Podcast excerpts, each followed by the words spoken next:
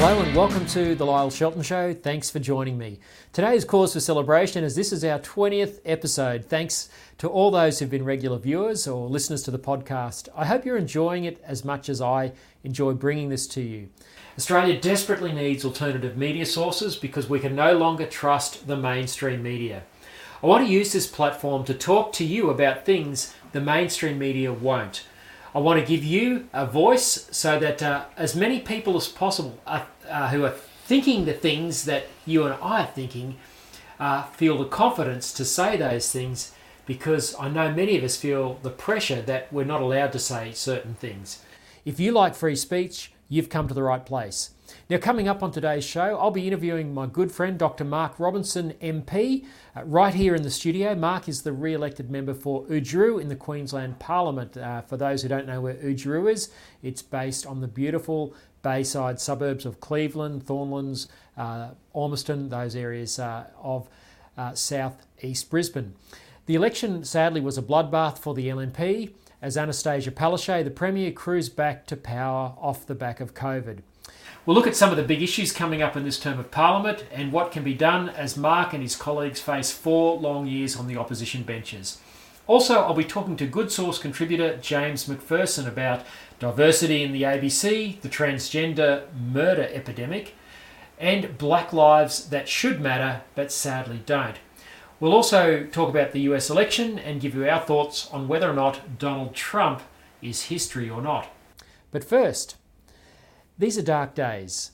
We can't dodge this fact. We can no longer avert our eyes. The defamation of socially conservative Australians and Christians has reached new heights. Persecution has, com- has commenced. Let me give you some examples. Victoria's pernicious Premier Dan Andrews wants to jail anyone who prays for someone who requests prayer for unwanted same sex attraction or gender confusion. This is all under the guise of so called uh, gender conversion, oh, sorry, conversion therapy legislation. Amnesty International, once a great champion of human rights, uh, based on lies, is now decreeing that Christianity is harmful. Who would have ever thought that could happen? A couple have had their daughter forcibly removed from their care by the LGBTIQA plus gender police. Well, it was actually the police acting on behalf of the gender police. Now, these rainbow political activists are seeking a court order to pump this couple's child full of testosterone against her parents' wishes so this uh, girl can turn into a boy. This is part of the uh, gender agenda that's sweeping our society. Who would have ever thought in modern Australia that we would be starting another stolen generation, taking children against the wishes of their parents to serve some agenda. Now, a Perth couple uh, have been banned from adopting children because of their biblical beliefs about Christian morality. Uh, I've mentioned before in this program, Ballarat Christian College had to defend itself against legal action demanding it employ a staff member who disagreed with the parent community's beliefs on marriage. It won't be the last Christian school in the gun sights of the successor of the same sex marriage movement, Equality Australia. Remember that organisation. I'm personally being sued by taxpayer funded anti free speech LGBTIQA plus drag queens who are demanding my silence. They're also demanding $20,000 off me. All of this is happening in defiance of the truths Australians used to take for granted. Sadly, these days, they are undefended truths, and that bothers me greatly. Christians and other socially conservative mainstream Australians are being slurred and presented as a danger to society. Apart from the Australian Christian lobbies Martin Iles and One Nation leader Mark Latham in New South Wales, there are virtually no leaders sustaining any sort of defence in the public square against the onslaught of lies. Pastors and political leaders everywhere should be raising the alarm about the Victorian Conversion Therapy Bill. It should be a matter of prayer and action for every church in the nation. Queensland and the ACT already passed similar gay conversion therapy laws. The church here in Queensland was completely silent. There was hardly a whimper from the ACT churches. Parents and health professionals are now treated like criminals, while LGBTIQA activists are free to convert our children and ply them with harmful puberty blockers and hormones while conducting irreversible surgery on their breasts and genitalia. How did it come to this? Why did we allow rainbow activists to bully us into silence? The sustained, the sustained silence of the church in the build up to the 2017 marriage plebiscite is a large part of the answer. That was when we allowed a line to be crossed, a dam to be breached. Actually, that's not quite true. Our inability to meet the challenge of the 1960s sexual revolution, the harms of which have now spawned the hashtag MeToo movement, is a big part of the problem. All Australians of goodwill should be pushing back on the rainbow political movement's manipulation of the law to strangulate free speech and to experiment on children. But she'll be right is still the great Australian default. But she's not right. Christian people, who are the canaries in the coal mine of the Rainbow Left's newfound and brutish exercise of legal power, are being badly let down by pastors who do not seem to have a theology of political and cultural engagement. I'm sorry to be so critical of the church. I am a fan of the church. I love the church. I'm in church every Sunday. But we just can't keep playing Christian games in church trying to get people to heaven when the radical activists are bringing hell to earth.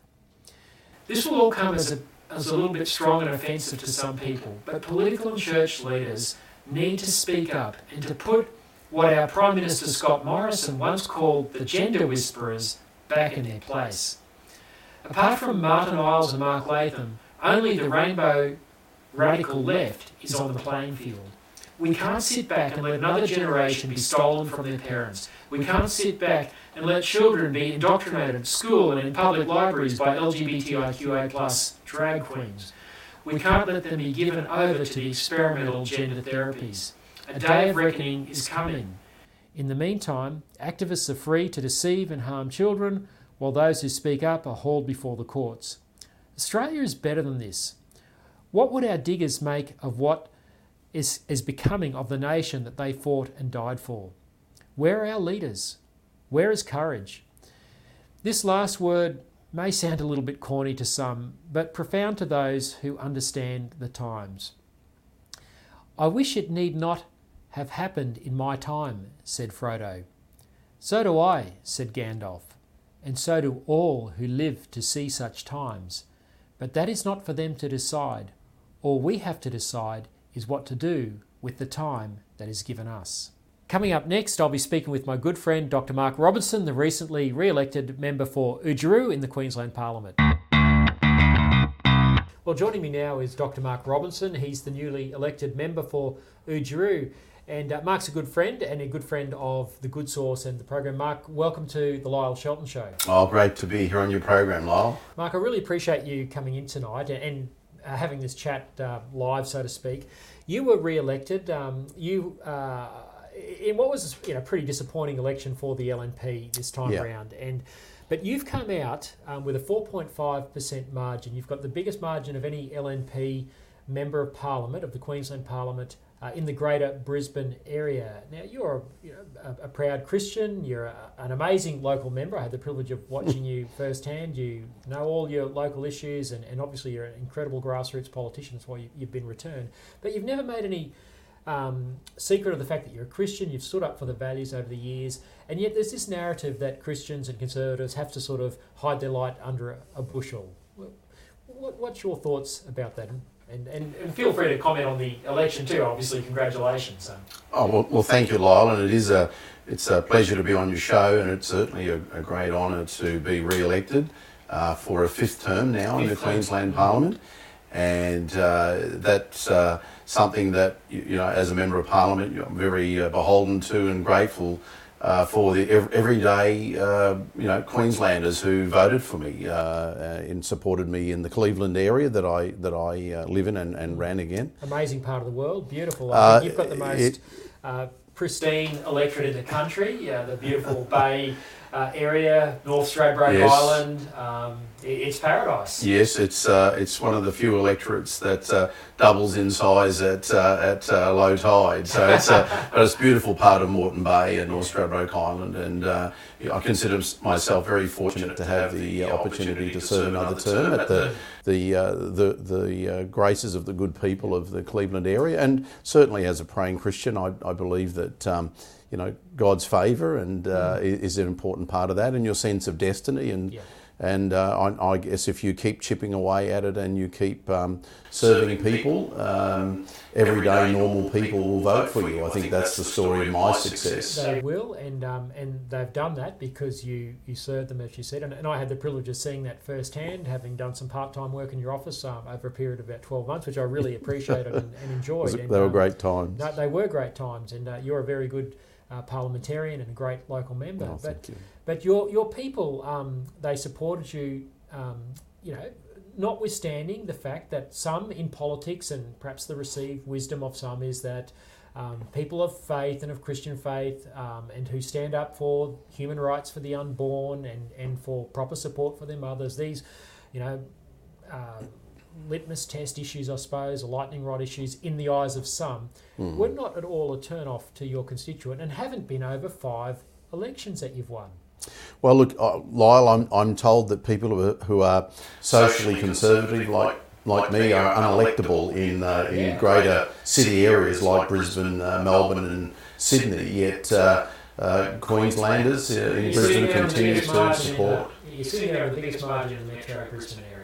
Well, I, I, think what it says is that if you work hard and you represent uh, people across the wide section of uh, lifestyle, uh, and you make you ensure that you uh, you support people, uh, families, uh, and you do everything you can for them, that people will reward you. And I think ultimately, apart from the fact that there are big statewide swings and factors and currents in, in any election that's different fundamentally, um, if if you do those things, people will stick by you, and I'm I'm um, you know very grateful for those opportunities to continue to serve. Now there was a big swing against um, the LNP and towards Labor. It was a COVID election, I suppose. As I said in the introduction, Annastacia Palaszczuk, you know, cruised back on the back of COVID, but um, you locally in the Cleveland area faced a particular challenge from what I would call the, the, the, green left. And it was almost like a carbon copy campaign of that run by Zali Steggall and GetUp uh, against Tony Abbott in the seat of Warringah at the 2019 federal election. In this case, um, it was uh, a woman by the name of Claire Richardson, a local campaigning on environmental issues, had the same teal, sort of aqua coloured t shirts, um, and very much the same campaign tactics. Uh, I, I, know that caused you a bit of concern when she came on the scene. What was it like to, mm. to fend off that challenge from the Green Left pretending not to be the Green Left? Yeah, look, I think we've got a new uh, front in politics that's opened up in the last since, the last federal election. A new strategy being used by uh, Green uh, activists, uh, and that is to pretend to be uh, liberal light mm. or to pretend to be friends of the business community uh, and uh, to run on that basis, but actually, really, they're green. Mm. Uh, and that uh, worked, unfortunately, in Warringah against uh, my good friend uh, Tony Abbott.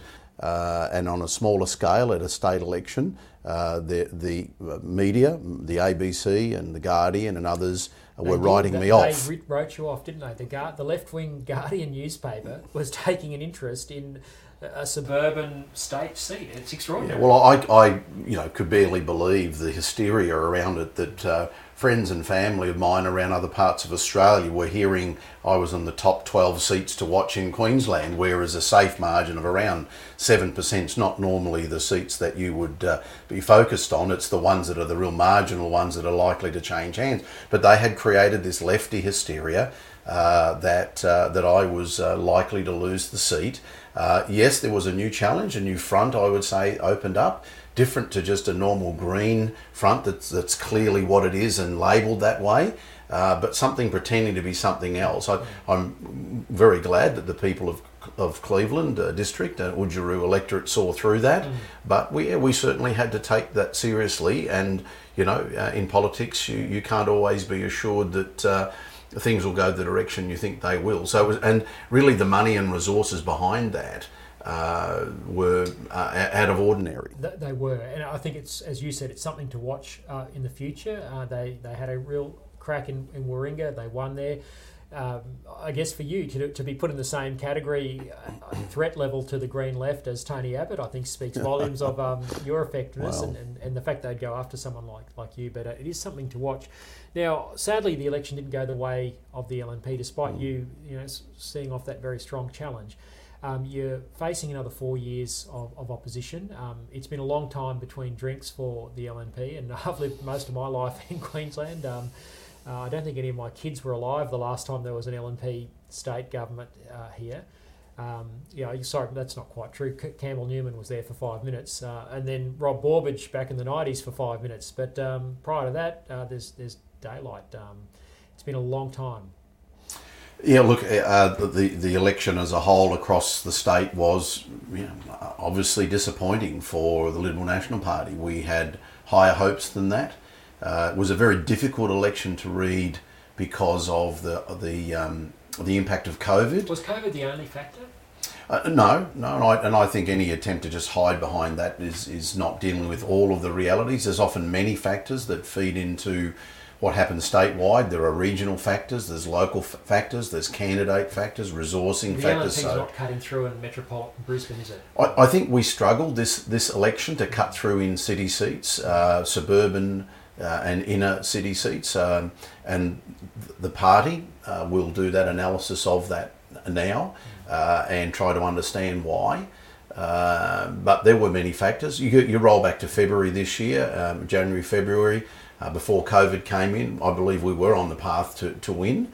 Uh, so certainly COVID was very unsettling. I think the way that the Premier took every opportunity with the oxygen she had, the media she had, uh, took advantage of it. I think, in one sense, very unfairly, um, created a, a, scare campaign around it that scared a lot of seniors and vulnerable people. And I, I, I, don't think that that's appropriate in modern politics. I think it was akin to the Mediscare federal it's campaign. Though, I mean, well, sadly, people seem to like being looked sa- after by big government. Sadly, it scared enough people mm. into changing their vote. Mm.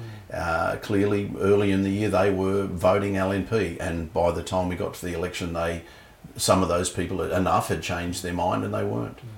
Do you think um, we were talking about this off air uh, before you came on? Um, we we think back to the days where the, the National Party, you know, was dominant in Queensland under the legendary Sir Joh Bjelke-Petersen. Uh, I don't believe he was corrupt at all, despite the narrative of the mainstream media. They've never um, proven any allegations of corruption. I've, I've known Lady Flo and, and, members of his family, mm. wonderful people. But he was someone um, who, before Donald Trump. He was he was a Trump-like figure, but without the terrible character and barnacles, but just a straight shooter. And um, he didn't care what the ABC or, or the left thought. Um, he would tell the truth. He built I don't know how many coal-fired power stations. Now this was before climate change became a thing. Um, he built dams. he did what the state needed. He could see what needed to be done to develop and open up things. These days, um, it seems like politicians on both sides are, are beholden to the, the Green movement, they're fearful, they're tentative about doing anything. Do you think there's an appetite for leaders to actually lead and, and be willing to stare down um, the, the the noise that comes from the, the left of the media and, and the left of politics?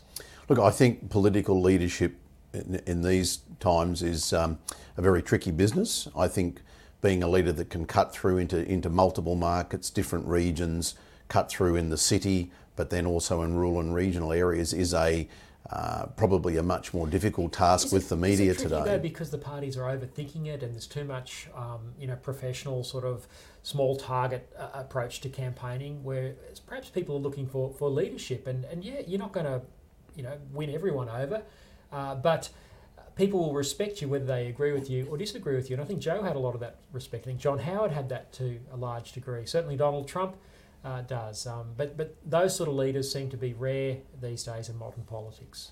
Yeah, look, uh, I mean, people will discuss, you know, and, and, and, talk about what, what makes a good political leader today. I mean, I look at people like Scott Morrison. I think he's an exceptional leader. I think he showed uh, during the federal election uh, when he was expected to lose, and the and the media uh, and the polls were saying that he was in trouble. Uh, I think he he was a leader who cut through in different um, regions, different parts of Australia, different uh, different families, different lifestyles, Uh, but he held genuinely to his values, and I think people marked him up for that. He didn't hide his Christian No, values, and in fact, the day that he allowed, I remember he allowed the cameras to come in to see him attending a, a Pentecostal church uh service. I think some people might have said, "Oh, that wasn't really a wise move." Yet, I, I think that actually people saw. But people judge you about whether you, you seem to be authentic Yeah. and real and genuine to what they think you look like. And I think that part of authenticity uh, is really important in leadership today. I think people are being served more commonly, more more generally, um, more hollow shells uh, of people rather than real leaders who are who who will be themselves and be genuine about their values. Politicians are being pushed into not talking about their values, and we're coming across as, as far more hollow and shallow. Uh, and I think, in my view, um, uh, Scott Morrison said, "Well, I am what I am. There's my wife. There's my kids. There's my church. There's my values." And and people judged him as uh, the quiet Queenslanders, the quiet Australians judged him as real and genuine. I think that was part of his um, leadership. He was a holistic leader, not just uh, a narrow economic uh, narrative uh, with a, with a, shallow nothing in, in, in the middle. And I think people saw what he was, and I think they liked what they saw. I think that's true, and I think they're, they're looking to see more of that. And um, I guess time will time will tell as, he goes on. And we certainly want him to become a successful leader, and it certainly appears that he is. He's done well through the COVID crisis as well. Um, David Crisafulli, he's the new state leader uh, of the LNP. Uh, Deb Frecklington has stood down. Tim Mander, the deputy leader, as well. Uh, David Janetzki from my old ho- hometown of Toowoomba is the new deputy. Um, what's David Crisafulli like? You know him well, and I've had the privilege of meeting him uh, through you. Um, but you know, tell our viewers what what sort of a leader can we expect David Crisafulli to be over the next four years, and, and does he have what it takes to be the next premier of Queensland? Look, I, I think we start, and I've got to know David uh, over the years as colleagues together, and particularly the last two years, got to know him better in his front bench roles that he had in uh, tourism and environment, and that brought him into my area uh, quite a lot. There's those, those areas, uh, portfolios are very important in my electorate, and uh, I got to see firsthand David in the way that he related to people, uh, the work in media that he did, the cut through that he got. And what I saw and what I see is someone who's a well rounded leader. I think somebody who cuts through in both the city and in regional uh, Queensland, which is something that's really important. Uh, he was the deputy mayor and a councillor uh, in Townsville before being a member of state parliament in Townsville area. Uh, he's now based on the Gold Coast, um, and uh, so he understands both city and regional life. And I think by not just visiting, but by living there, and you become part of the culture. I had 13 years in Townsville as well, and understand North Queensland as well. I think because when you live amongst the people, you you have that uh, opportunity to really under, understand their culture. Um, I, I think David off, offers. Uh, a a great prospect for the next election in 2024 for the Liberal National Party. Uh, he's he's um, he, he's been different in the sense already as opposition leader. He's just not there to oppose. He's saying we're not just Yeah, going to come out and oppose. He's Yeah. he's come out and he, he's come out and saying where the government has done something well, I will give them credit. I'm not there to be Mr. Negative. Yeah. I will hold them to account, um, but we will put forward our own positive agenda as he's already doing, uh, talking about the economy, talking about job creation, uh, talking about this budget that's coming up this week that um, looks like being uh, a real fizzer for the government. Well, it's, h- how can it be anything other? I mean, we've $100 billion worth of debt, um, uh, public service that's out of Yeah. control. Look, there's a lot of material Well, for the LNP we, to we, work we think the debt will even be higher. Wow. Uh, and we think that tomorrow that will be revealed that it's worse uh, uh, than what we've been told. Um, you know, and uh, you know the unemployment is worst in Queensland. The bankruptcy rate is this worst. is a debt, I think, of a similar magnitude to Victoria's, with about twice the population down there. So Yeah. um, we're in deep trouble as a state, aren't we? Well, we have got some really big challenges ahead, and I think David has clearly said uh, the next four years. We will hold the government to account. We won't be Mr. Negatives, mm. um, but we will then set forward, put forward a positive agenda of what what we will do uh, should we have be the opportunity to form government so the, in 2024. The economy is going to be a massive uh, problem, obviously, and uh, we've touched on that. Um, social issues, which I know I'm concerned about, you are, and many of our audience, and, and I think more people should be concerned about these issues. That's why we have alternative media because it's not talked about like it should be. But the Premier um, became very emboldened in the election campaign, and she said that she was going to fast track her euthanasia laws so called uh, dying with dignity. It's really assisted suicide, essentially. Um, David Crisafulli was asked about this uh, recently uh, in the media, and he said um, he would give all of his colleagues a, a conscience vote. Um, no surprises there, that's been standard LNP policy.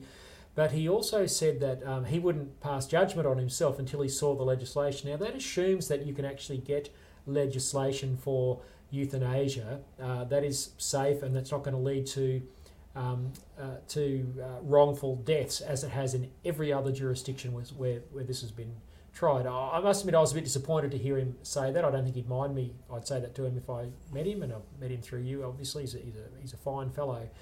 But um, that was a disappointment, I suppose, to see him say that. And, and I guess there's political imperatives and realities that he's trying to dance around there, mm. and, and not the least of which is it's popular in the community, unfortunately.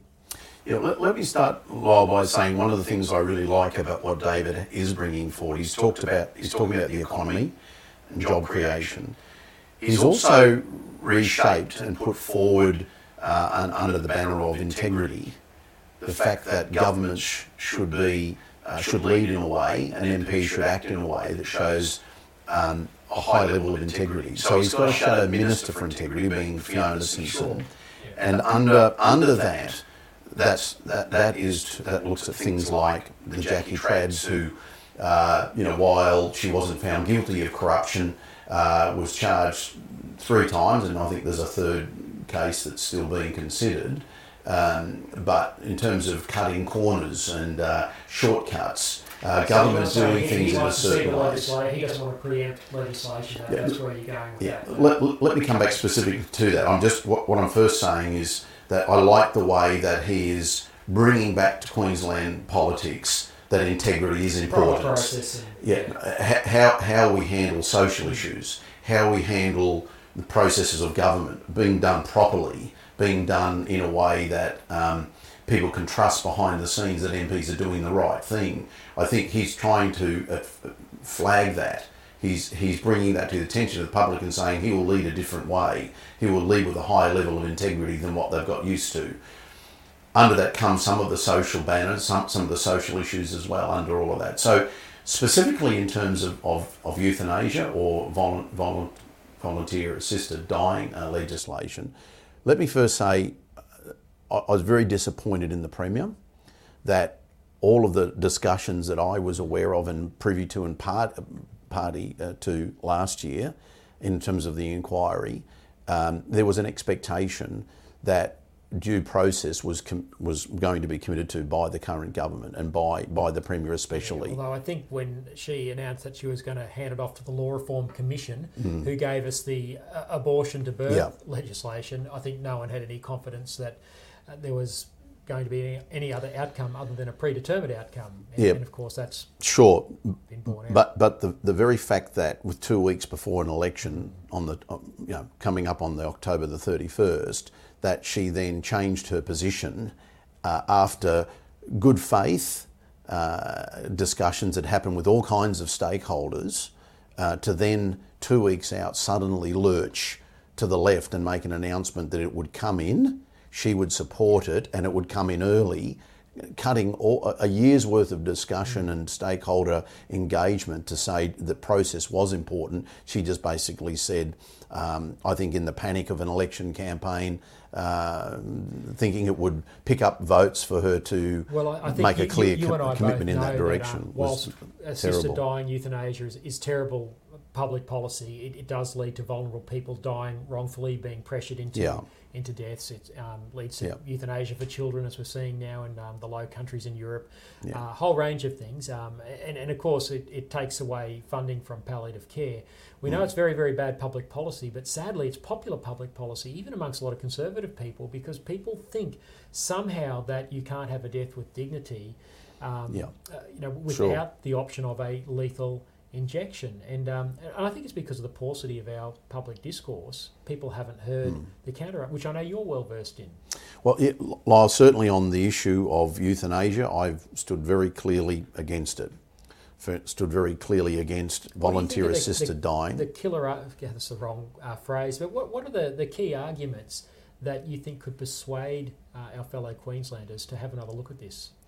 Well, look, I, I think Queenslanders have not been told the truth and have not been given the details uh, around the danger of um, VAD or euthanasia legislation, which is a form of assisted suicide. So it's the medical profession assisting people to take their own life. Uh, people aren't aware that that basically anywhere around the world where it's been introduced, and we've been told it would it would come in with very tight restrictions, that actually those safeguards have disappeared within a very within a very short period of time. Even even if you were to say someone in good faith try to introduce something that would keep it very tight, it's blown out. It's, it's not just been terminally ill. keep- Yeah, it's not right. just been people of a certain In- age. Intractable pain, in terminal illness, these goalposts. mental mental health, uh, Yeah. quality of life based on someone else's determination about uh, that quality. Um, mental mental health. There's been um, uh, elder abuse that's been related to Big this. Um, suicide rates haven't come down, where Mm. they've said, well, this would bring uh, suicide rates down and bad deaths down. So anywhere where it has been introduced, whether parts of um, Europe, Canada, uh, other parts of the world, it hasn't achieved the things nor brought the safeguards people said it would. It's resulted in people um, uh, involuntarily being euthanized, so not just voluntary, but it's turned into involuntary. Um, and uh, it, it's, it's something that happens where generally there's not uh, uh, sufficient investment in palliative care. So in Victoria, Palliative Care Victoria uh, said that there was something around about 10,000 deaths where uh, in Victoria where there was not uh, sufficient palliative care or no to negligible palliative care. The answer, in my view, is better care. And that was, and that's the LNP's policy. If I can say, Lyle, that is the LNP's policy by resolution of our state council, where hundreds of delegates come together and we discuss at state convention, many more hundreds. Uh, our policy is by vote of the LNP membership. Um, is that we would not support voluntary assisted dying legislation. So I think it's very important for every member of the LNP, every MP, uh, that they consider what the Good party's position is. Because I think a lot of people wouldn't know that that's the party's position, and, and again because of the paucity of the public discourse. Mm. Um, this is going to be a huge issue. I think we're probably going to see a disappointing outcome. I mean, I don't like to be defeatist. I think we need to, to fight it, and we need to try and persuade our fellow Queenslanders and, and the parliamentarians. But the reality is the numbers are, are against us in the parliament. There will be some from the LNP side who go and support Labor and the Greens, unfortunately. Um, and, and even if they didn't, uh, it's still uh, an issue that's probably going to be lost badly. And we're going to cross a terrible threshold uh, as a state um, sometime early in the new year. It's certainly something both parties, major parties, have said would be a conscience vote. Life and death matters in the LNP are a conscience vote. Um, the question will be, um, I think on the ALP side, whether those who do have concerns around voluntary voluntary assisted dying or euthanasia, whether they'll be free in their conscience vote. And we saw around the abortion um, uh, legislation that um, sadly under Jackie Trad, when she was the Deputy Premier, that uh, we know that a lot of pressure was placed on um, Labor members and good Labor members. Some that you would probably have expected to have voted against that legislation didn't. And I don't want to judge them, but I'll simply say I believe they were put under a lot of pressure about their future. I'll, I'll, I'll, I'll, just, I'll, I'll just put it in those terms. And it showed that Labor doesn't really have a conscience vote. I, I've come to the view that a Labor Party conscience vote is meaningless. Uh, and um, they have an opportunity now, those who don't support um, euthanasia legislation, they have an opportunity to show that Labor still has a conscience. Well, Mark, I'm not holding my breath, but um, well, I'm, but, I'm not either. But I think we do need to, and I don't, as I said, I don't want to be defeatist. We need to campaign hard. We need to try and use this as an opportunity to help people see that this is terrible public policy that we're doing a, a bad thing in the state. I want to move on. To, um, our time's getting away, but I want to move on to the issue of human rights for the unborn. And and you know, we've said this before on the show. Uh, you are admired rightly uh, for your stance on this, and, and your wife Julie as well, who has been a champion. Not only has she been a political warrior along with you, but she and, and yourself have put your money where your mouth is in supporting uh, young women uh, with unsupported pregnancies, uh, priceless life, uh, etc. So you know, it's not just the politics; it's the practical side. And you've helped drive really good pro-life policy through the LNP. You have exposed the horror of the abortion practices in this state uh, of, of uh, babies um, being born alive after botched abortions and, and left to die. Now, you recently got some figures out of the uh, health minister, I think earlier this year, on that. Um, just tell us about that and, and, and what you can do to continue to bring this to the attention, I think, of people who, who don't know that this sort of atrocity is going on. Yeah, most, uh, well, pretty much all Queenslanders, when they find out that there are babies that are born alive after failed abortions and just left to die. Um, can't, can't, believe that, that that's, that's happening, happening in. Uh, well, uh, one, one, over one particular period of time, there was 200 over about a 10 year period. Um, so 200 babies that were born alive. Um, and they are the Queensland Health, that is Queensland Health data. That is um, unquestionable. It's not a pro-life interpretation. They are the facts that came from uh, a Labor health minister. Now, I've asked um, more than one Labor health minister over the years that question, and so there is some data. Most of the data is kept secret in terms of late-term abortions and other, but we are getting more and more of that information out. And it's, what it's showing is a picture of something that um, is absolutely draconian. Um, it's barbaric. Uh, that health, and, and, it's healthy, in, in, in a number of those cases, are healthy babies um, born that, that, would be born or you know, that are with, with healthy mothers. So people, say that, that couldn't happen, uh, but it's happening up until birth. There are cases in Victoria up to 37 weeks that we know of. Again, factual data. And, and, and um, we know when Victoria, who, which was the first state to legalise abortion to birth back in 2008, Queensland in 2018, Tasmania somewhere in between there, and New South Wales last year under a Liberal government, unfortunately. But we know that in um, those cases, uh, late term abortions have actually risen. Um, it's the old dictum of public policy. The, the more you allow uh, through public policy, the more you get of that, of, of that thing. Yeah, for, for sure, that the numbers have grown. People talk about whether rates are or not, but the numbers are getting bigger and bigger. Mm. And uh, it's, re- it's really important that um, uh, Queenslanders are aware of that. Mm and that they tell their local members of parliament that it's not good enough. So, in four years of, of opposition, um, you are limited in what you can do practically, but your role as an MP, you could potentially um, help, you know, by asking questions, continue to bring to the public's uh, uh, knowledge of, of, the atrocity of babies born alive after die after, uh, and left to die. Um, another key aspect of uh, the abortion legislation is that there's no protection for women against coercion by men. Now, you and I have both met women and heard them speak at various pro life functions, often in tears, about how uh, a man uh, pressured uh, them to have an abortion. And I know that amendments to stop that were rejected when the Queensland legislation went through and also when the New South Wales legislation went through. This is how callous abortion ideology is by, its, uh, by those who are proponents of it. Well, you, you, it's true again, sadly, um, Lyle, that every, every week, week, in, Brisbane, and in Queensland, um, um young Queensland pregnant mums are being forced into unwanted abortions.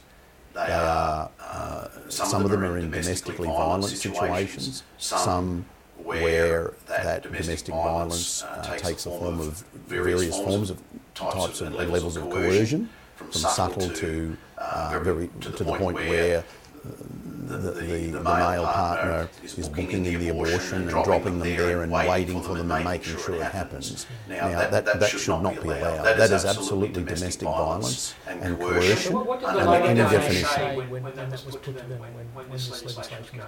Well, they're, they're silent on this, this matter. They don't. It seems to me that they and other groups that I won't particularly name that, that stand up for women uh, in domestic violence uh, situations turn a blind eye to women who are being forced into abortions they don't want to have. Now, we know they are happening because we know that counsellors and other support workers and social workers right at the coalface have women coming to them post-abortive and telling them their stories. It was admitted to also as part of the um, an event at the Queensland Parliament. It was admitted to by abortion providers that domestic violence is occurring uh, and that they're aware of it at the time when they advise for the woman to go ahead with the abortion. They're just doing nothing about it. And I believe that um, this whole area has to have the spotlight on it and people brought into account for it. So we have got opportunities coming up in the sense of domestic violence legislation. Uh, will come back before the Queensland Parliament again. So we'll see whether people uh, really are serious about it or whether it's a political version of domestic violence. One, one final issue to touch on, Mark, before we let you go. Um, this whole gender agenda. Um, last year, um, the Minister for Child Protection, Yvette D'Ath, um, introduced compulsory gender fluid indoctrination of children in all Queensland state schools. I mean, I've gone online, looked at the respectful, so-called respectful relationship resources. Questions are asked of children, you know, um, uh, people are born, you know, male or female, true or false. Now, there's there's one answer to that, and it's not it's not that, that gender is binary. Um, this is, you know, quite insidious stuff. As I said in my editorial, we've now seen a, a family have their child taken from them because yeah. they were seeking other an alternative professional approach to a, for a troubled child, and yet um, uh, the Rainbow Gender Police, as I call them, removed uh, that child, 15 year old, from their mum and dad, and, and now they're seeking a court order to have that child plied with testosterone so that that a girl can become a boy. Um, this is the sort of stuff that's going on, and hardly anyone is speaking about it. Um, what, what can be done to further you know highlight this? Because I, I just don't believe that mainstream Australians and mainstream Queenslanders buy this gender fluid nonsense, which is so harmful. Um, it's, it's, there's irreversible treatments that go with it. Um, the world's gone nuts. Well, look, I, I think coming back to something I said earlier about quiet Queenslanders or quiet Australians, I think the average everyday uh, person believes that there's two genders, male and female. I think, I think that, that, in cases, where, where uh, some, some, transgender, transgender people um, go, go, through a period of confusion, uh, gender, gender confusion, that what, what we, we, need, to do is, is be aware of the research that, that, that says once you know, they, go, go through the, the puberty and go through all of I think it's I think it becomes far worse when you talk about um, things being done by force by authorities to children against the will of parents. I think that's, that's, that's, that's very dangerous ground to be on. And I think the research shows. that children uh, belong to the parents. They, they believe children belong to the state. Well, I think it's very dangerous when you start uh, overriding the authority of parents. And I think we are starting to see in a whole range of areas where parents uh, are being taken out of the equation. And I, um, I, that's something that absolutely needs to be addressed. And I think the research showing that children, when allowed to go, even though some may have some confusion in their teenage years, that once they've gone through the process of, of puberty and uh, the hormones have gone through the system, they understand who they are in the majority of cases, vast majority, at, at the end. So I, I think we have to be very, very careful when governments uh, allow medical authorities, against the wishes of parents particularly, to intervene at a very early time. So just the medical authorities, yeah. it's, it's the education curriculum telling them that gender is fluid and, that, from a very early age. And it's part of the Queensland education yeah. curriculum. I think it's very dangerous. Into a, yeah. to a state school, get them in a Christian school or homeschool them.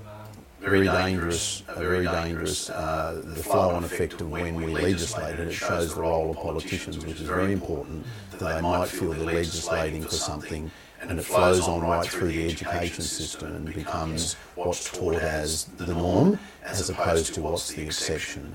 And I think we have to be very, very careful in those areas. So, Mark, finally, um, and, and, your clarity in these issues is, is, so appreciated by people like myself and I know our, our audience.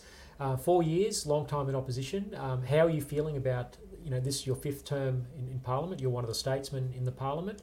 Um, what, what, do you feel you can achieve uh, in this time, and, and what, what, do you sense that God's put on your heart for the next few years? Well, I've learned whether we're in opposition or in government, Lyle, to, to, to work to get all that I can for my local constituents, and that's out of, out of a sense of public service and serving them and trying. So whether it's whether I'm fighting a, a, a Labor government minister for something we should have, or or pressing the case to one of our own ministers or at a federal level, um, I'll keep working hard and fighting to um, get our fair share uh, when it comes to economy, jobs and opportunities uh, for, for people in my area. I think in terms of um, more broadly from a Christian perspective, um, I, I think we it's so important that things are done right, that, that we support the Judeo Christian values that have made our nation great. I think we've slipped from them. I think there are lobby groups now that are not leaving Christian people alone. Once upon a time, there were some assumptions and some givens. Sadly, now, there are those that have turned, uh, lobby groups that have turned against Judeo Christian values um, that are the centre of our multicultural nation that we are. And I believe they should stay the centre, and we need to return back to those things that have made us great. Very good. Well, Mark, we're glad your voice is in the Parliament. We wish you all the best over the next four years, and we hope you'll come back and speak to us again sometime soon on the Lyle Show. look forward to it, Lyle, and thanks for having me on your program today. Pleasure. Thanks, Mark. Joining me now is a great friend of mine and a good friend of the Good Sauce, James Macpherson. James, welcome to the Lyle Shelton Show. Thanks for having me, Lyle. First time on your show. It isn't. You kindly had me on your show, but I don't know whether it ever went to air. No, I, am not sure if it ever did either. So I'm not sure. I, I was very good in that program. I so it must have been something you did. That's true. Well, I can guarantee this is going to go to air, no matter how good you or I. Uh, but uh, seriously, James, I just wanted to have a bit of a segment on this show where I talk to some of the Good Sauce contributors, and you're one of the most prolific. Also, we've known each other for a few years now, and uh, I've come to greatly admire your writing and very much admire your tweets, which are legendary. And uh, just say to my audience that everyone should follow James Macpherson on Twitter every day. I appreciate the plug. Thank you. that was a gratuitous. You better tell us your Twitter handle, James. I think it's just James Macpherson. M A C P H E R S O N. There you go, James Macpherson on Twitter. Are you on Parler as well, James? You know what? I joined Parler, but I found the interface so um, yeah. difficult to use. I, I, joined, played around a little bit, and have never gone back. Yeah, I, I, I know what you mean. It's very clunky as a as a platform, but uh, I think we've got to have it there as backup insurance for big tech. Apparently, it's certainly going that way, isn't it?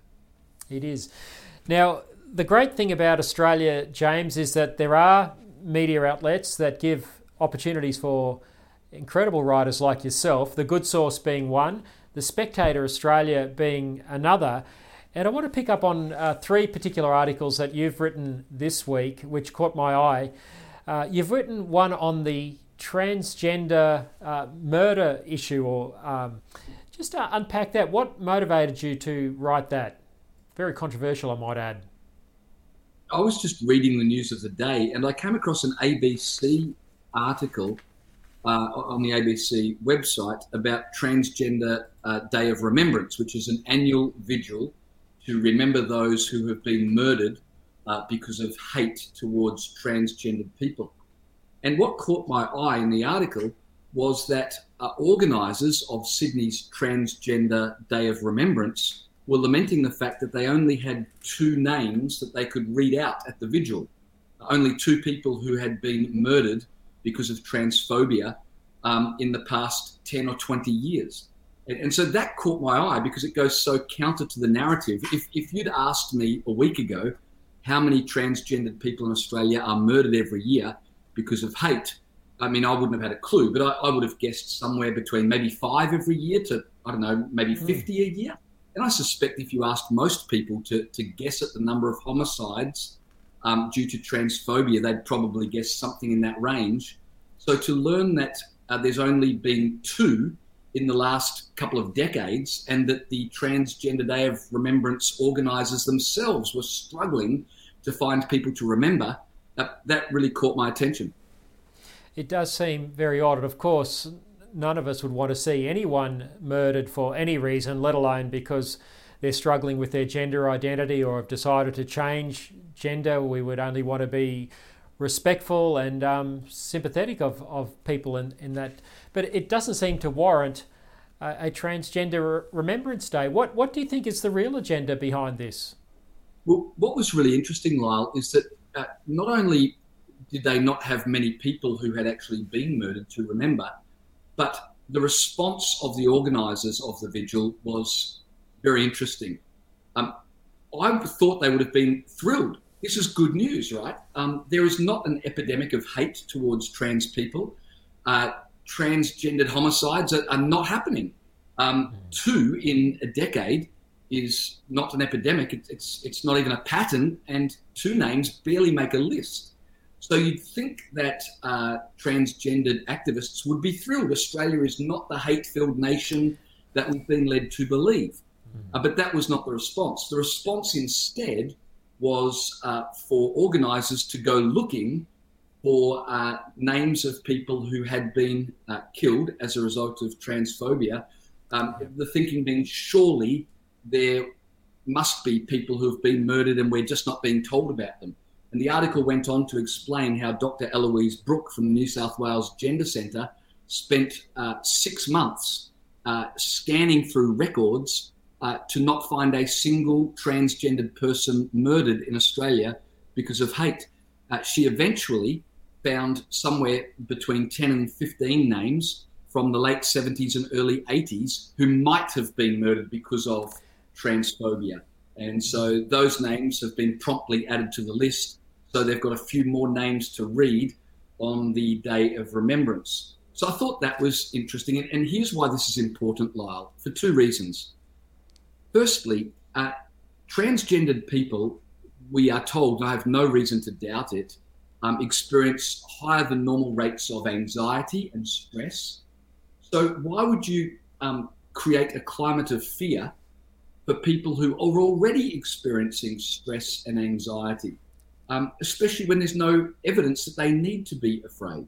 And the second thing I think is, is relevant here is that we're often told we should be silent about our doubts yeah. or, or, our, our um, concerns regarding transgender ideology because uh, you'll stir up um, transphobia and people will be killed if you stir up hate by talking about your concerns uh, regarding the transgender um, ideology. And, and it's a very effective way of silencing people because, as you said, none of us want anybody to uh, be hurt, much less murdered, uh, because of any decision they make in life. And, and so it's a very cynical ploy playing on the, the, the compassion of people not wanting anyone to be hurt in order to keep those same people silent um, regarding genuine and legitimate concerns about transgenderism. that's absolutely right, James, and you've hit the nail on the head. This is not about some epidemic of, of murder, and, and obviously, two people being killed. And if it is because they were transgender, that's too too many two people too many. But um, you touched on it. Um, the, the, the suicide rate of people who have transitioned their gender uh, I remember quoting these figures on Q&A some years ago. Um, a, a, big Swedish study showed that the suicide rate was um, about 20 times higher than the non-transgendered population 10 years after transitioning. And uh, this is the real epidemic of death that the trans community don't want to acknowledge, but they want to cause the rest of us to be quiet about it and not to express our doubts about children being indoctrinated at school through things like safe schools and respectful relationships. It's interesting, isn't it? The, the mental health issues that plague transgendered people must be the result of them not being affirmed. That, that is the only option allowed, and there is, there is no discussion permitted about any other reason why transgendered people might experience high levels of, of mental health problems. And, and that's a disservice to transgendered people. Absolutely. Who, yeah. We want to help and we care about, and, and uh, many of us know transgendered people that we're concerned about. But uh, it's, it's wrong that no, no answers are permitted except for one. And right, uh, that's right. It's, it's not healthy. Well, and it's actually dangerous because we now, as we were discussing in the last segment with Dr. Mark Robinson, we now have an epidemic of children who are turning up at these gender clinics because they're being told from the earliest ages through the education system that gender is, is fluid, they might be born in the wrong body. You, you also mentioned um, the, the, societal attitudes. That study I mentioned was from Sweden earlier, and that was one of the most liberal, gay, trans affirming societies on the planet. I think Australia is not far behind that, and yet they want us to believe that we all have this hate and prejudice in their heart just because we are concerned about whether children should be inducted into this uh, ideology. Yeah, e- exactly. And uh, look, we're living in a, a culture where there's a lot of invested in being a victim. And uh, a lot of people seem to have a reason to want to assume or imagine that everybody is against them. But as you say, um, there's probably no better country in the world to be LGBTQI than Australia. Um, mm. So this idea that Australia is full of transphobes who, the moment anyone expresses concern or doubt about the uh, transgender ideology, um, a mob is going to be stirred up to um, to rage against the nearest transgendered yeah. person. It's just it's just not true. It's, it's, a real problem. The other issue of identity politics that you've written about uh, this week, James, has to do with um, Indigenous violence. And uh, we keep hearing about Black Lives Matters. Our, our cricketers have supported the Black Lives Matters movement, which is a radical Marxist movement out of America. They did this through a barefoot uh, circle ceremony ahead of the One Day International uh, on Friday. There's talk they're going to do it again at the Test match.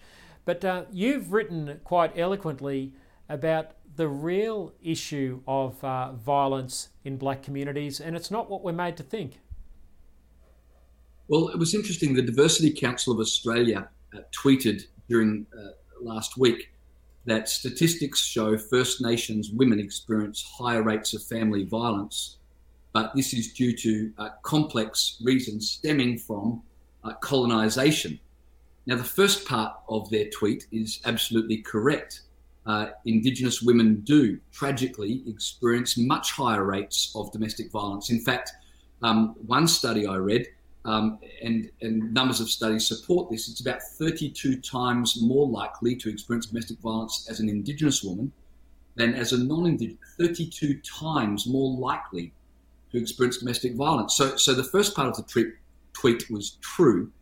But the second part of the tweet saying that you know the issues are complex, but Captain Cook um, is is not only quite funny that uh, the Diversity Council of Australia would imagine that problems being experienced by Indigenous men in 2020 are the fault of white men in from 1788, but it's also just wrong because it it, it, it means that domestic violence will never be stopped if you continue to blame events from 200 years ago rather than encourage people to exercise responsibility today.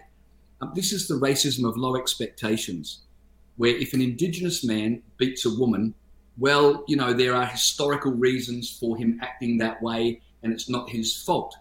Whereas if I beat my wife, um, you know what? Everybody believes I'm able to take responsibility. It's it's the racism of low expectations, and it's outrageous that the Diversity Council of Australia would uh, blame domestic violence on colonisation.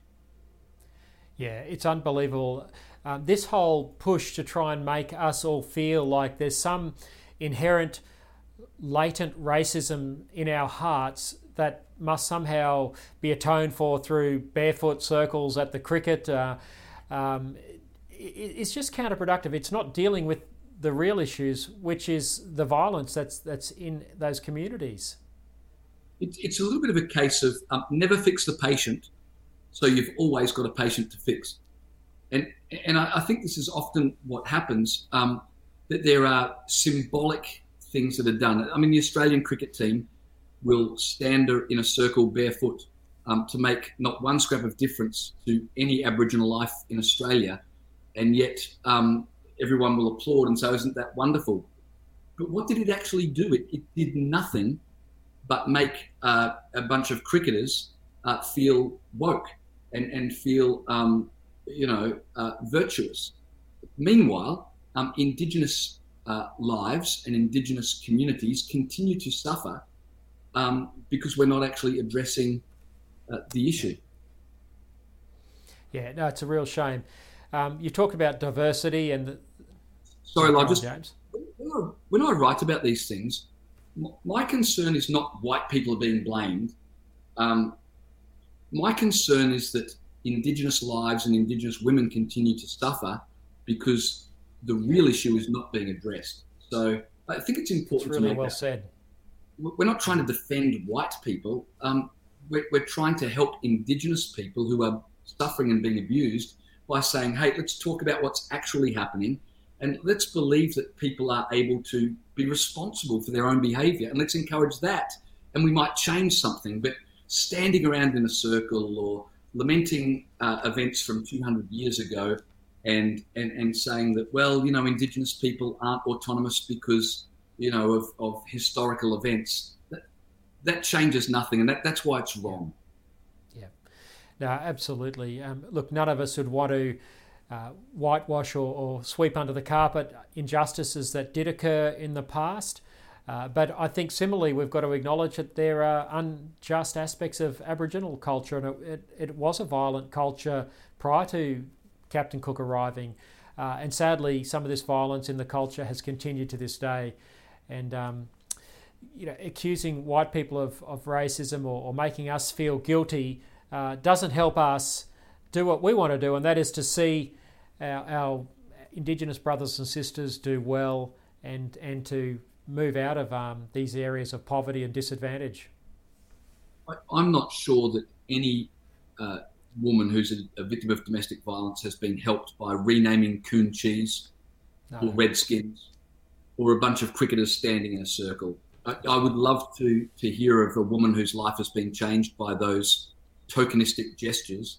Um, but but a lot of woke people have felt very good about themselves, and, and, and that's disgusting to be honest. It is. And now, speaking of um, diversity, the other article you wrote this week was about diversity in our $1 billion a year taxpayer funded ABC. Uh, I, I, saw some of those news articles. Um, I think the, the gist of it was um, there's, there might be diversity of gender and, and race in the ABC, and that's all wonderful, but there's very little diversity in ideology. Well, the former Race Discrimination Commissioner, uh, Tim Soutphommasane, you, you've pulled that off very well, James. I didn't even want to try and pronounce his name. Well, he gets very upset if you uh, mispronounce his name. That's actually uh, racism, he has said, because uh, you're not making an effort uh, so I'm, I'm, trying very hard to not be racist by pronouncing his name correctly. Uh, but for the rest of the discussion, we'll say Tim because it is a difficult name to, pronounce. But uh, Tim has um, stepped away from being the uh, race discrimination commissioner and seems to be suffering some sort of relevance deprivation syndrome, much like Turnbull or Rudd. And so he, he tweeted uh, last week a photograph of white ABC presenters and wrote uh, above the photograph, a long way to go before we see diversity on screen. And, and I think he makes a good point. There, there'll be no diversity on the ABC until journalists of every shade are presenting news from a far left leaning perspective. Um, it, it's difficult to defend the ABC against political bias when everybody is fair skinned. Um, they, they have as part of their charter uh, the necessity for balanced reporting Uh, but how can you have balanced reporting when everybody is of European descent? Uh, it's important that Australians get to um, hear views um, or have views from, from every side. So we need to be able to view Asians, view Islanders, um, view South Americans, view Africans, all saying the same left wing uh, things. And uh, so I, I, think I think Tim Soutphommasane would like the ABC to be like a packet of M and M's, um, lots of different colours, all the same flavour. Very well put, James. Uh, it's interesting. Ita Buttrose, the chairman of the ABC, or chairwoman, chairperson, um, she gave a speech to the Ramsay Centre for Western Civilization recently where she tried to say that the ABC is under attack from both the left and the right. She said there's many left wing people who are critical of the ABC. Can you think of any, James? Well, actually, on Twitter, there's a lot of left wing people who are critical of the ABC. that it's not left enough? exactly, exactly. Uh, so, but I, as you say, I think it's far left people complaining that the ABC is only left rather than, than far left. Um, okay. But uh, anyway, um, name so one James... presenter on the ABC for me. Sorry, what was that? Name one conservative presenter on the ABC. Yeah, there, there are none. Um, and the last that I knew of who probably wouldn't call himself a conservative was Chris Uhlmann, who's now gone to Channel 9. Yeah, he, Chris Uhlmann is a great journalist. I, I love his, his writing, and he was a, a big loss for the ABC. Yeah, he's someone of integrity who follows the evidence, and uh, I think we need more of that in journalism. But James, um, just to close things off now, um, I, I, can't go through an episode of the Lyle Shelton Show in these times without commenting on US politics. I'm sure you're following the election over there. Um, President-elect Joe Biden uh, looks like he's measuring up the curtains in the White House. Uh, but is he acting too soon? Well, look, it, it, it does interest me that uh, they do seem very keen on uh, let's move forward, let's move forward.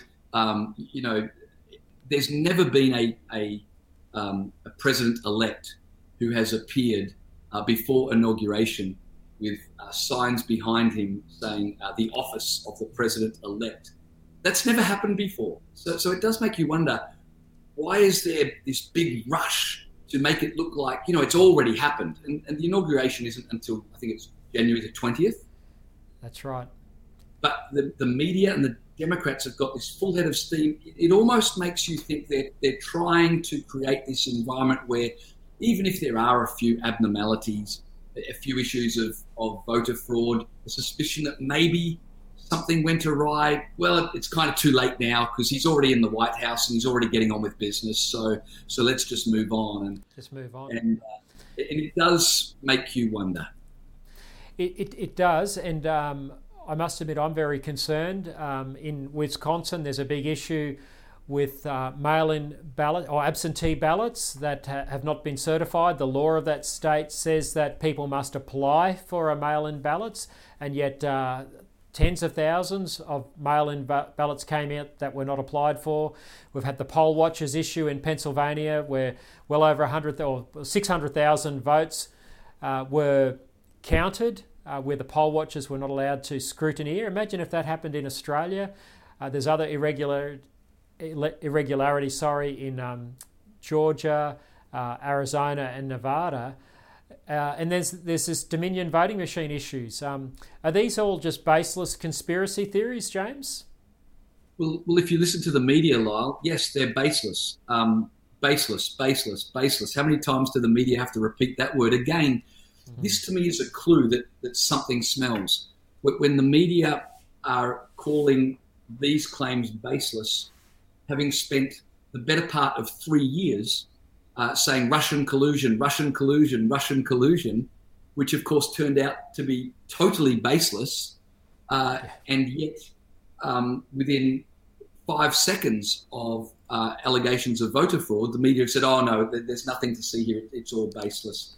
Clearly, there are issues that need to be investigated, and America, as a uh, wonderful democracy, has an appropriate way of investigating claims of voter fraud through the courts. Now, Donald Trump, as is his right, is um, going through the courts to uh, claim or make his claims, and he should be given the ability to do that without the media um, prejudicing uh, everybody's minds concerning those claims. I, I, do not know how the media can use the adjective baseless uh, when these claims have yet to be tested in a court of law.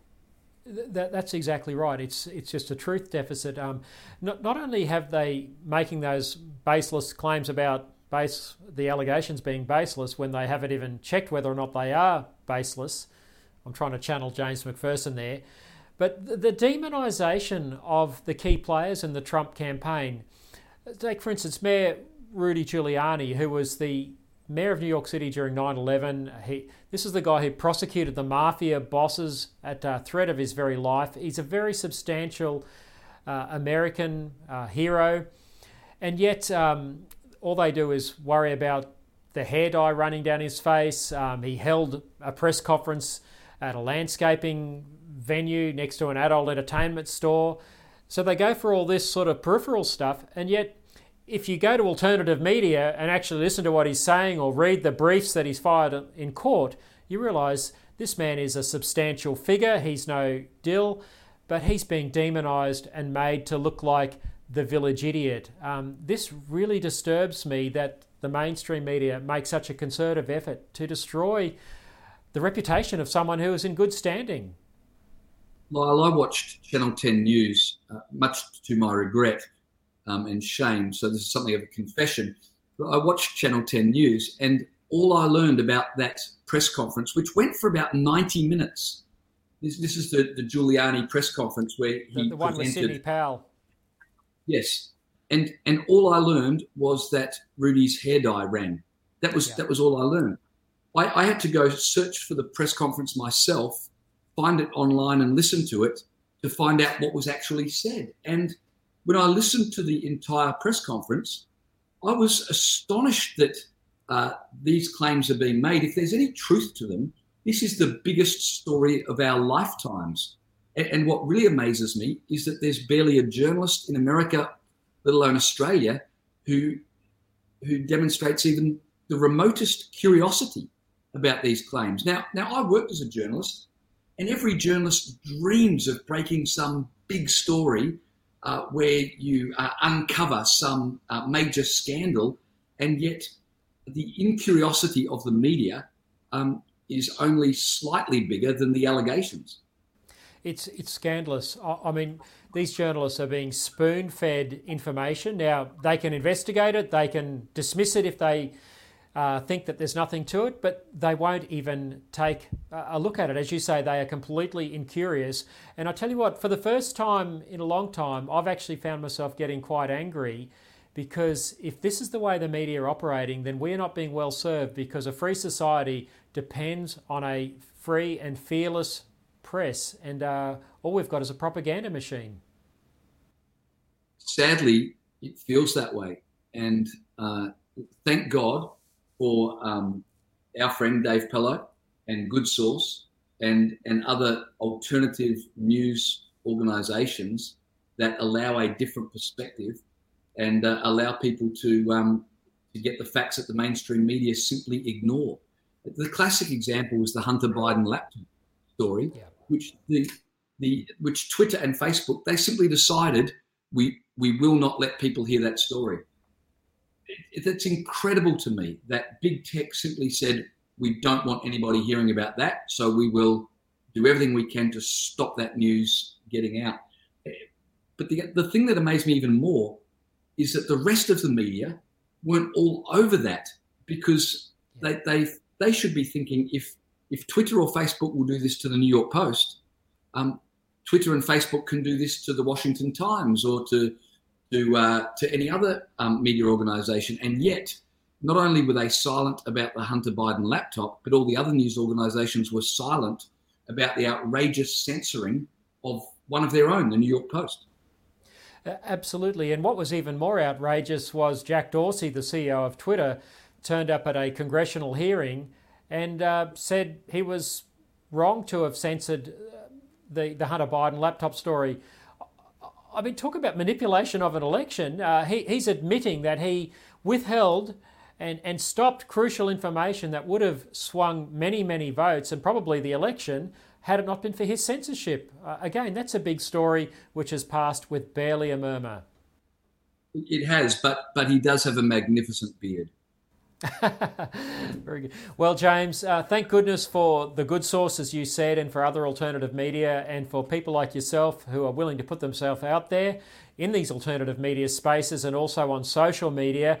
Uh, I think we're in a day where we've got to have more voices. We've got to certify our sanity, but it's going to be in alternative sources for a while until we uh, come to our senses as a as a society again.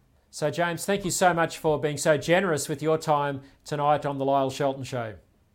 Thanks for having me, Lyle. It's great to catch up.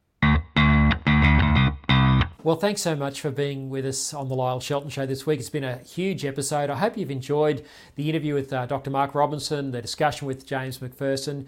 Uh, just a reminder about my book. So many of you have already purchased it, but if you haven't, it's called I Kid You Not Notes from 20 Years in the Trenches of the Culture War. Uh, it would make a great Christmas present for the thinking person who's got a bit of time to read over the holidays. Uh, I'd encourage you to grab a copy at lyleshelton.com.au. $35 includes postage and handling. And uh, this is a book which every Australian needs to read to understand what is going on behind the scenes in our politics, why we are getting such bad legislation, uh, why good people are not speaking up. I spill the beans. Uh, you need to get I kid you not, notes from 20 years in the trenches of the culture war to get the full story. Well, thanks again. It's uh, been uh, an absolute privilege to have your company and have you uh, with us on the Lyle Shelton Show. Don't forget to tune in next week as we wind down for the end of the year. Thanks for your company. God bless.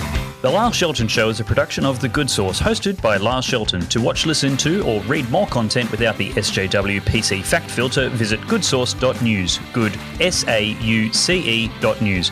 Become a Good Sauce supporter for exclusive access to live and unedited interview recordings, including the conversations before and after the show.